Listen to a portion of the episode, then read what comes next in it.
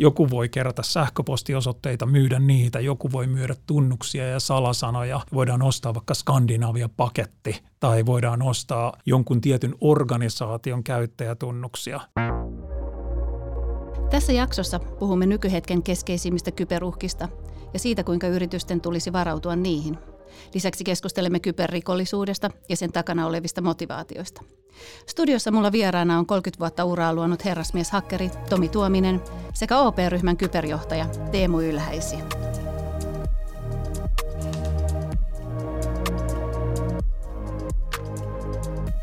Tomi, kertoisitko meille näin alkuun, mitä kyberuhka käsitteenä tarkoittaa? Kyberuhat voi varmaan karkeasti lajitella kolmeen eri kategoriaan. Eli on tietysti semmoista, jotka vaikuttaa jollain tavalla saatavuuteen, eli yrityksen palvelut ei ole käytettävissä. On tietovuodot, eli saadaan vietyä jotain arvokasta, tai sitten, että jollain tavalla vaikutetaan siihen tiedon muuttumattomuuteen sillä tavalla, että siihen tietoon, mitä yrityksellä on käytössä, ei voida enää luottaa. Lähtökohtaisesti kyberuhat on siis jotain semmoista, joka on ei-toivottua sen liiketoiminnan kannalta. Eli kohtalaisen laajasta käsitteestä on kyse. No tänä päivänä tuntuu, että suunnilleen kaikki mahdolliset asiat lasketaan sen sateenvarjon alle. Kyllä.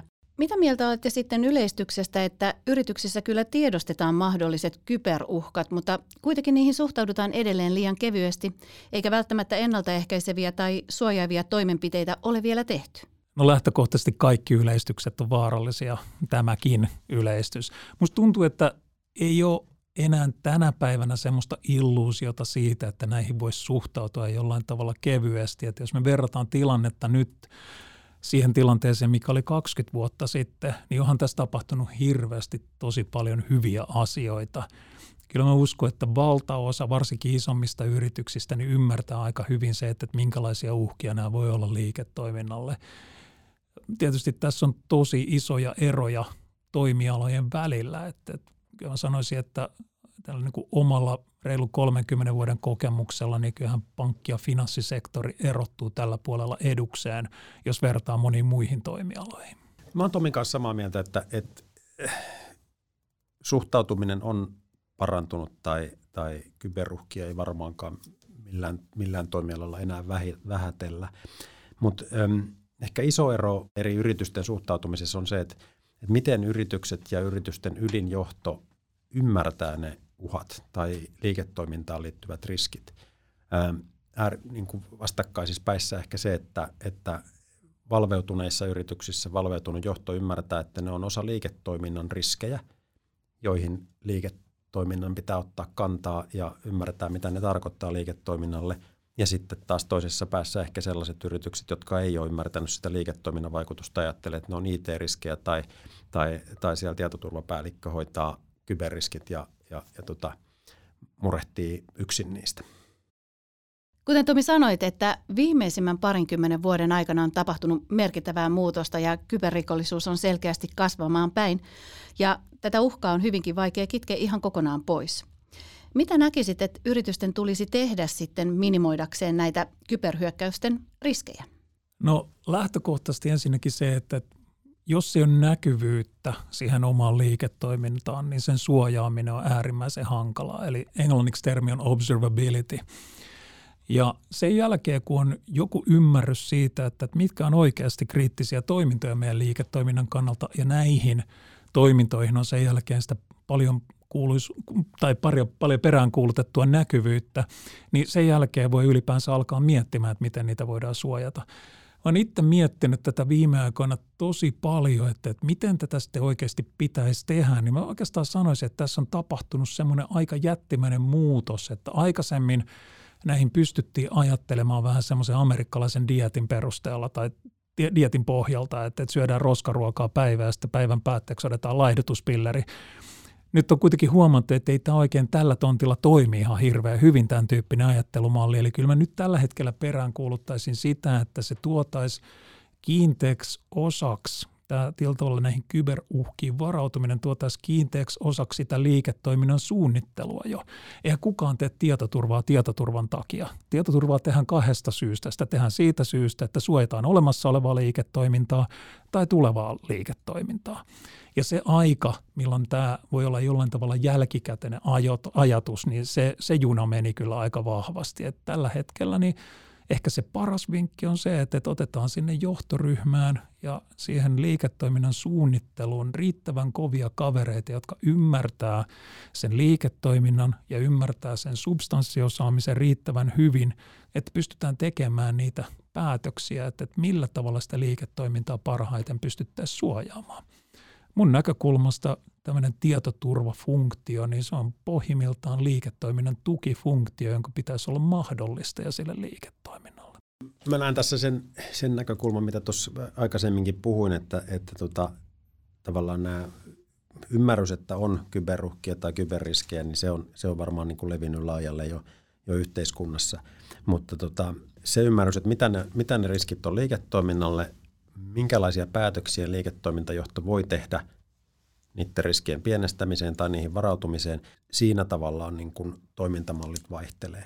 Ja mä näen itse, kun toimin OP-ryhmässä tietoturvajohtajana, niin mun pääasiallinen duuni on varmistaa se, että liiketoimintajohto ymmärtää heidän johtaman liiketoimintaan liittyvät kyberriskit ja tekee niihin liittyvät oikeat päätökset. Ne ei ole mun päätöksiä, ne on liiketoimintajohdon päätöksiä. Ja sitten taas toisinpäin, jos liiketoimintajohto ei ymmärrä heidän liiketoimintaan kohdistuvia riskejä, niin sitten mä en ole onnistunut omassa työssäni. Samalla tavalla mä näen se sitten niin kuin muissa yrityksissä pitää miettiä se, että tietoturvapäällikön tai tietoturvatiimin tai miten vaan tehtävä ei ole poistaa tietoturvariskejä tai vastata niistä tai huolehtia niistä, vaan varmistaa, että liiketoiminta on ymmärtänyt asiat oikealla tavalla ja yritys huolehtii niistä niin kuin riittävällä tavalla. Tämä on se tavallaan niin kuin mindset-muutos, mikä on osassa yrityksissä tapahtunut ja toisilla se on sitten vielä edessä. No mitä sitten konkreettisesti tulisi tehdä, jos yritys haluaa tosiaan suojautua näiltä kyberuhkilta? Et mitä se tarkoittaa ihan tekemisenä? Tietysti se tarkoittaa niin kuin laaja-alaisesti monen tyyppisiä asioita. Mä muutaman asian ajattelin nostaa tässä, niin kuin mitä mä haluaisin itse painottaa. Yksi on se, että me ei eletä niin kuin staattisessa tilanteessa, että jos tilanne on tänään hyvä, niin se ei tarkoita sitä, että se on kuukauden tai vuoden päästä edelleen. Eli kyberturvallisuus ja kyberuhilta varautuminen edellyttää jatkuvaa systemaattista kehittämistä. Tämä on niin kuin yksi, eli pitää ymmärtää koko ajan se ajanhetken uhkakenttä, yritykseen kohdistuvat uhat, onko ne muuttunut ja mitkä on pysynyt ennallaan, ja varmistaa, että ollaan niihin varautuneita. Ja sitten tässä on niin kuin tavallaan sitten, jos tätä niin kuin toimintakykyä jakaa muutamaan eri alueeseen. Yksi on se hyökkäysten estäminen ja toinen on sitten havainnointi ja reagointi. Ja nyt sitten viime vuosina kehityspanoksiin on ollut yrityksillä syytä panostaa paljon siihen havainnointiin ja reagointiin. Eli tietoturvajärjestelyt tai järjestelmät ei voi olla ikinä niin hyviä, että mikään hyökkäys ei onnistuisi. Ja sitten kun jotain tapahtuu, pitää pystyä reagoimaan nopeasti. Pitää pystyä palauttamaan se liiketoiminta siihen aikaisempaan malliin. Eli tämä on niin kuin jatkuva kehitys sekä niin kuin varautuminen niihin hyökkäyksiin, että sitten valmistella organisaatio semmoisen kuntoon, että ne pystyy reagoimaan nopeasti, kun jotain tapahtuu. Ja tästä nopeasta reagoinnista taas sit se on siinä mielessä haastava asia, että mitä sitten jos mitään ei tapahdu, niin mistä tiedetään, että osataanko me toimia.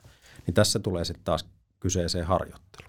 Eli yrityksen täytyy harjoitella, miten se toimii, jos siihen kohdistuu kyberhyökkäys. Jos sitä ei ole harjoiteltu, niin luultavasti se toiminta menee sekoiluksi. Ja ei tiedetä, miten toimitaan, kenen pitäisi tehdä, mitä pitäisi tehdä, onko toimintamalleja, kuka hoitaa minkäkin asian.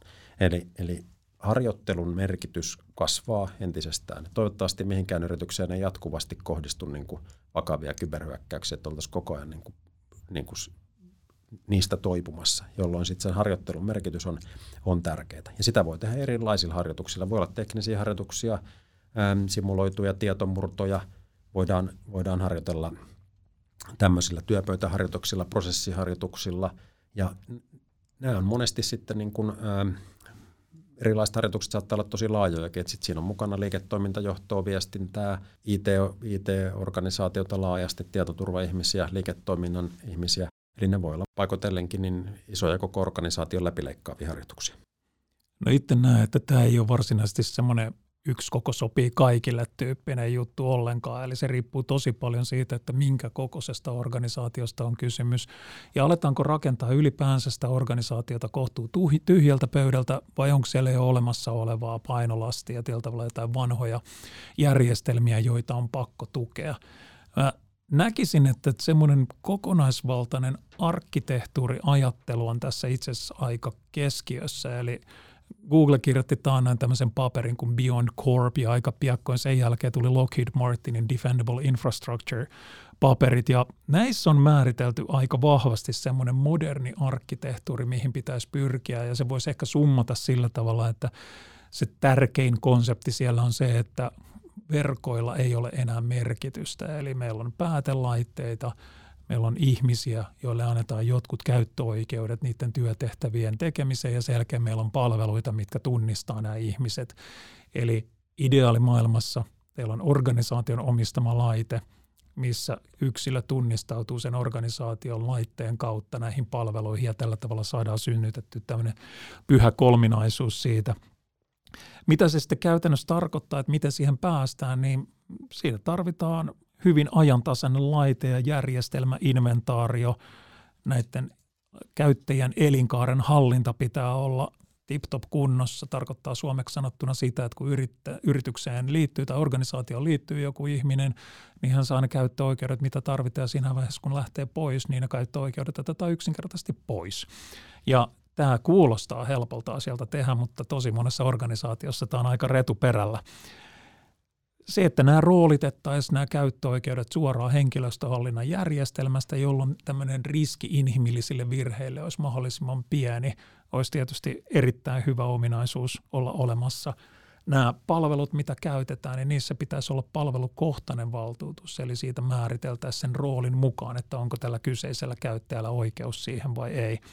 Sitten tämmöisiä isompia kokonaisuuksia, eli sisään tulevan verkkoliikenteen jollain tavalla kontrollin ottaminen tai haltuun ottaminen. Eli nyt jos katsotaan näitä viimeisimpiä isoja haavoittuvuuksia, mitä on ollut, niin maailmallakin sai paljon julkisuutta tämä tämmöinen niin sanottu Log4J-haavoittuvuus. Niin jos oli organisaatio, joka pystyi siinä verkon reunalla ikään kuin määrittelemään, että nyt me ei haluta tämän tyyppistä liikennettä, niin ne oli käytännössä tuntien sisällä tämän haavoittuvuuden julkistamisesta, niin jo pystynyt suojaamaan sitä omaa liiketoimintaansa. Sitten taas sama toistepäin, eli jos sulla on näissä palveluissa tämmöinen työkuormakohtainen liikenteen monitorointi ulospäin, niin sillä päästään jo aika pitkälle. Tuossa nyt on aika hyvät rakennuspalinkat jo tämmöiselle modernille organisaatiolle.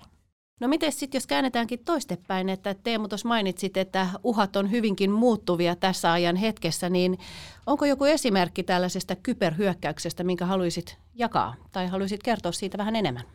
Joo, voin kertoa. Meillä on ihan tästä omakohtaista kokemustakin valitettavasti viime ajoilta. Eli tammikuun alussa OP-ryhmän pääkanavaan eli OPFI-palveluun kohdistui hyökkäys, kyberhyökkäys, jonka johdosta se meidän koko OPFI-palvelu oli 4 tuntia pois käytöstä. Eli ensin kun hyökkäys alkoi, niin järjestelmissä esiintyi häiriöitä, ja sen jälkeen me otettiin palvelu pois käytöstä niin, että asiakkaat ei pystynyt sitä käyttämään, ryhdyttiin tekemään korjaavia ja suojaavia toimenpiteitä.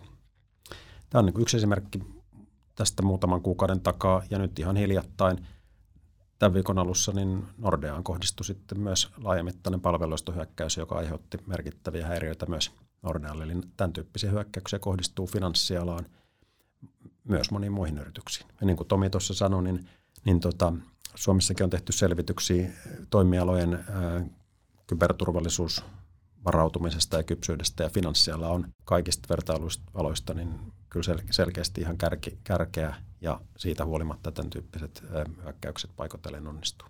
Joo. Avaisitteko vähän teidän näkemyksiä näiden kyberhyökkäysten taakse, että minkä vuoksi näitä tehdään ja minkälaisten henkilöiden tai ehkä valtioidenkin toimesta? Kyllähän ne motiivit varmasti vaihtelee aika paljon, eli Siinä on aika iso ero, että onko kyseessä joku valtiollinen toimija, joka haluaa edistää omaa politiikkaansa tavalla tai toisella. Se on käytännössä jatke diplomatialle siinä kohtaa. Tai sitten se, että kyseessä on rikolliset, jotka esimerkiksi kiristää rahaa siitä, että joku palvelu ei ole käytettävissä. Hyvin tyypillinen tällä hetkellä nyt on nämä isot lunnastroijalaisjengit, just konti. Lunnastroijalaisryhmän sisäiset viestinnät vuosi ulos, niin siis sehän on jättimäinen operaatio. Me puhutaan oikeasti tämmöisestä niin kuin rikollispuolen yksisarvisesta, eli yli miljardin valuaation arvoisesta operaatiosta.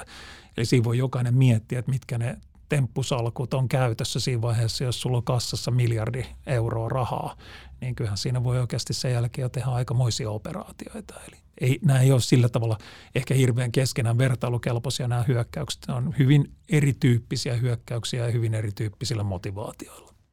Tässähän on syytä ymmärtää se, että rikollisilla on ihan oma ekosysteemi, joka peilaa ikään kuin todellista maailmaa. Että ihan samalla tavalla kuin reaalimaailmassa joku lypsää lehmiä, että saadaan maitoa kauppaan ja kuluttajat käy ostamassa sen maitotölkin sieltä, niin rikollispuolella tämä ekosysteemi muodostuu hyvin erilaisista asioista. Eli joku voi kerätä sähköpostiosoitteita, myydä niitä, joku voi myydä tunnuksia ja salasanoja kolmannelle osapuolelle. Voidaan ostaa vaikka Skandinavia-paketti tai voidaan ostaa jonkun tietyn organisaation käyttäjätunnuksia. Eli puhutaan tämmöisistä niin sanotusta initial access broker-toiminnasta, eli millä pystytään ostamaan vain jalansia johonkin yritykseen. Sen jälkeen tulee joku toinen operaattori, joka on ostanut ohjelmiston, millä voidaan salata sen kohdeyrityksen tiedostot. Ja voi olla vielä kolmas yritys, joka tarjoaa selkeä tämmöiset alustapalvelut, missä näitä operaatioita voidaan pyörittää. Eli se on ihan samanlainen liiketoimintamalli kuin reaalimaailmankin puolella, tosin pikkasen synkemmillä motiiveilla. Palveluinnistohyökkäykset on siinä mielessä niin kuin haastava taas hyökkäyksen tyyppi, että niissä sitten taas, niin kuin, jos ei se hyökkäjä ole yhteydessä siihen hyökkäyksen kohteena olevaan yritykseen, niin sitten se jää useissa tapauksissa selvittämättä, että kuka hyökkäyksen takana oli, ja silloin me voidaan vain arvailla motiivia tai sitä toimijaa. Euroopassa tiedän useita tapauksia, joissa palveluinnistohyökkäyksiä on käytetty samalla tavalla kiristämiseen, eli uhataan. Rikolliset uhkaa yritystä, että jos te ette maksa meille bitcoineja, niin sitten me palveluinnistohyökkäyksillä laitetaan teidän palvelut alas, jolloin liiketoiminta sitten keskeytyy. Tämä on niin kuin yksi rikollisuuden muoto. Sitten jos puhuu niistä, mistä Tomikin mainitsi, valtiollisista toimijoista, niin niillä se toiminnan tavoitteettyy just niin kuin poliittisen agendan edistämiseen. Keinot ja välineet ja hyökkäystyypit on sinällään sitten taas niin kuin samanlaisia kuin rikollisilla. Jos mä oon ymmärtänyt oikein, niin yrityksethän tekee myös yhteistyötä hakkereiden kanssa. Haluaisitko Tomi kertoa vähän lisää tällaisista yhteistyökuvioista? No yhteistyötähän voi tehdä tosi monella tavalla. Et siis ehkä se kaikkein perinteisin tapa tehdä yhteistyötä on se, että palkataan joku tietoturvakonsultointiin erikoistunut firma, jonka kanssa sitten tehdään yhteistyötä, ja se voi olla hyvinkin syvällistä strategista yhteistyötä, mutta sitten ehkä tämä niinku tämmöinen uudempi ilmiö on näiden niin sanottujen bug bounty-alustojen, eli haavoittuvuuspalkkio-ohjelmien käyttö. Näitä on isoja toimijoita, HackerOne, Integrity, Bug Crowd, missä käytännössä se toimii sillä tavalla, että yritykset antaa jonkun oman osionsa sieltä nyt vaikka yrityksen nimi.fi tai jostain sen ohjelman pariin, ja kaikki haavoittuvuudet, mitä siltä sen alta löydetään, jotka on tietyllä tavalla sen ohjelman piirissä, niin niistä maksetaan sitten rahaa. Ja tässä se ajatus on se, että on tämmöinen vähän niin kuin viimeinen keino, että yritetään estää, että nämä haavoittuvuudet päätyisi jollain tavalla pahisten käsiin. Eli tarjotaan tämmöinen laillinen tapa raportoida näitä mahdollisia ohjelmistohaavoittuvuuksia tai heikkouksia, ja sitten maksetaan näille löytäjille palkkio sen mukaan. Joo. Mites Teemu, onko OP-ryhmällä kokemusta tällaisten hyvishakkereiden kanssa yhteistyön tekemisestä tai bug bounty-ohjelmasta? On. Me tehdään toki paljon yhteistyötä tietoturvatoimittajien tai konsulttien kanssa, mutta bug bounty-ohjelmista erityisesti, niin meillä on nyt vähän reilu 2 vuotta pyörinyt meidän oma tai siis meidän bug bounty-ohjelma, me tehdään HackerOnen kanssa yhteistyötä, ja me ollaan ollut tosi tyytyväisiä siihen, eli siellä on niin kuin joukko hakkereita, jotka etsii haavoittuvuuksia meidän palveluista tai järjestelmistä, ja se ei korvaa mitään muuta tietoturvatekemistä. Se luo lisäkerroksen sille, että me löydetään niissä niin kuin palveluissa olevia heikkouksia.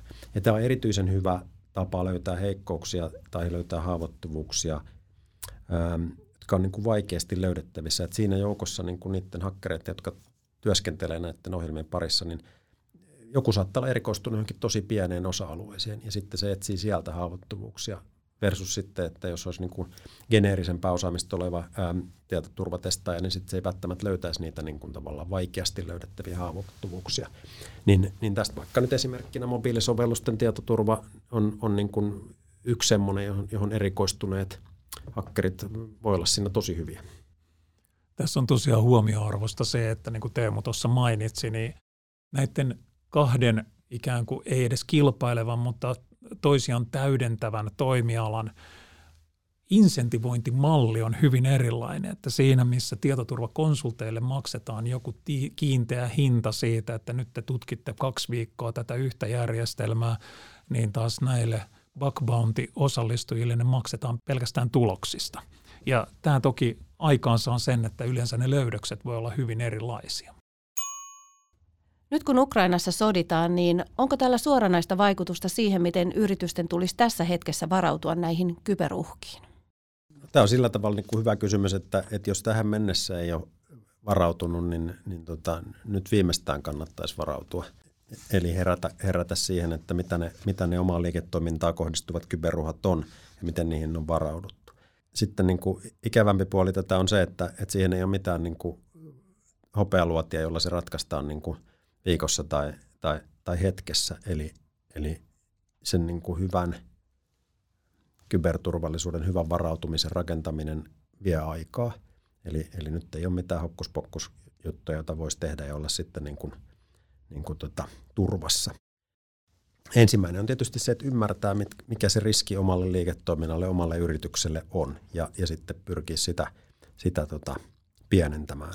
Sitten tietysti olisi kauhean kiva, kun tähän olisi joku semmoinen niin kuin 10 osan rakennussarja, että tällä tämä tulee niin kuin kuntoon, mutta valitettavasti tilanne on se, että ne asiat, millä kyberhyökkäyksiin varaudutaan, ne on suhteellisen perusasioita, ne on perus semmoista IT-hygieniaa, joka pitäisi olla kunnossa. Päivitä järjestelmät, korjaa haavoittuvuudet, ja varmista prosessit, että on kunnossa, varmistaa, että käyttöoikeudet on oikein annettu ihmisille. Eli osa ei ehkä tykkää siitä viestistä, että ne on vähän tylsiä juttuja, mutta ne on semmoista perusasiaa, että jos ne ei ole kunnossa, niin sitten niiden päälle on vaikea rakentaa. Eli jos koittaa suolen rakentaa, niin sitten ei pysy olla pystyssä. Mä en usko, että tämä tulee näkymään ihan hirveän laajalti länsimaissa. Tämä sota, mä tiedän, että tästä on maalattu semmoisia tosi pelottavia uhkakuvia, että nyt galaksit räjähtää ja kaikki tulee tuhoutumaan ja niin poispäin. Mä en henkilökohtaisesti usko siihen, mutta se, että just nämä Teemun mainitsemat perushygienia-asiat ihan samalla tavalla kuin pestään aamulla hampaat ja käydään toivottavasti suihkussa, niin kyllä nämä tämän tyyppiset asiat pitäisi olla kunnossa. Ehkä pienemmillä yrityksillä niin semmoinen hyvä vinkki on se, että jos ei itse omassa organisaatiossa ole sitä osaamista, niin kannattaa seistä jättiläisten hartioille, eli hyödyntää pilvipalveluita ja valmiita tämmöisiä niin sanottuja SaaS-palveluita niin maksimaalisesti. Tällä tavalla, että keskittyy siihen omaan ydinliiketoimintaan, eikä lähde sen jälkeen itse rakentamaan asioita nollasta. Se on ehkä paras vinkki, minkä voi antaa. Ja vielä tähän loppuun, nyt jos ja kun kyberuhkat alkoi kiinnostamaan entistä enemmän ja haluaisi saada asiasta lisää tietoa, niin kuinka pysyy ajan hermolla? Mitkä on teidän vinkit kyberuhkien osalta? Mä suosittelisin perehtymään Kyberturvallisuuskeskuksen julkaisemiin ohjeisiin ja seuraamaan, mitä uutisia he julkaisee. Eli Kyberturvallisuuskeskus Suomessa tekee hyvää työtä, ovat viime aikoina julkaisseet muun muassa ohjeen kyberturvallisuuteen liittyen yritysten hallituksille ja sitten toisen ohjeen yritysten liiketoiminta- ja tietohallintojohtajille. Eli jos asiat ei ole aikaisemmin ollut tuttuja tai vaikka olisikin, niin ne toimii hyvänä kertausmateriaalina siitä, että mitä eri yritysten päättävissä elimissä toimivien ihmisten pitäisi tietää ja mitä asioita pitäisi ottaa huomioon. Ja sitten nämä on hyvät ohjeet sitten niille keskustelun pohjaksi keskustella sitten vaikka yritysten tietoturvasta vastaavien henkilöiden kanssa, että miten nämä asiat on meidän yrityksessä hoidettu. No mites Tomi, sulla on varmaan kovaa asiaa ja vähän pilkettä silmäkulmassa vinkki, mitä kannattaisi alkaa ihmisten seuraamaan. Joo, no mä en malta olla käyttämättä tätä mahdollisuutta hyväkseni siitä, että mainostan loistavaa herrasmieshakkerit äänijulkaisua, missä ollaan useamman vuoden ajan jo käyty läpi näitä vääjäämättömään kybertuhoon liittyviä ilmiöitä ja asioita. Sieltä saa aika hyvän kattauksen siitä, että jos on noin kerran kuukaudessa vajaan tunnin verran aikaa, niin tietää ainakin, missä mennään. Sitä voin vilpittömästi suositella. Oikein paljon kiitos Tomi ja Teemu, että pääsitte keskustelemaan tästä äärimmäisen mielenkiintoisesta aiheesta ja annoitte erittäin tärkeitä näkemyksiä sekä vinkkejä kyberuhkiin liittyen. Toivotankin teille ja kaikille kuuntelijoille oikein turvallista ja ihanaa kevättä. Kiitos paljon. Kiitos paljon.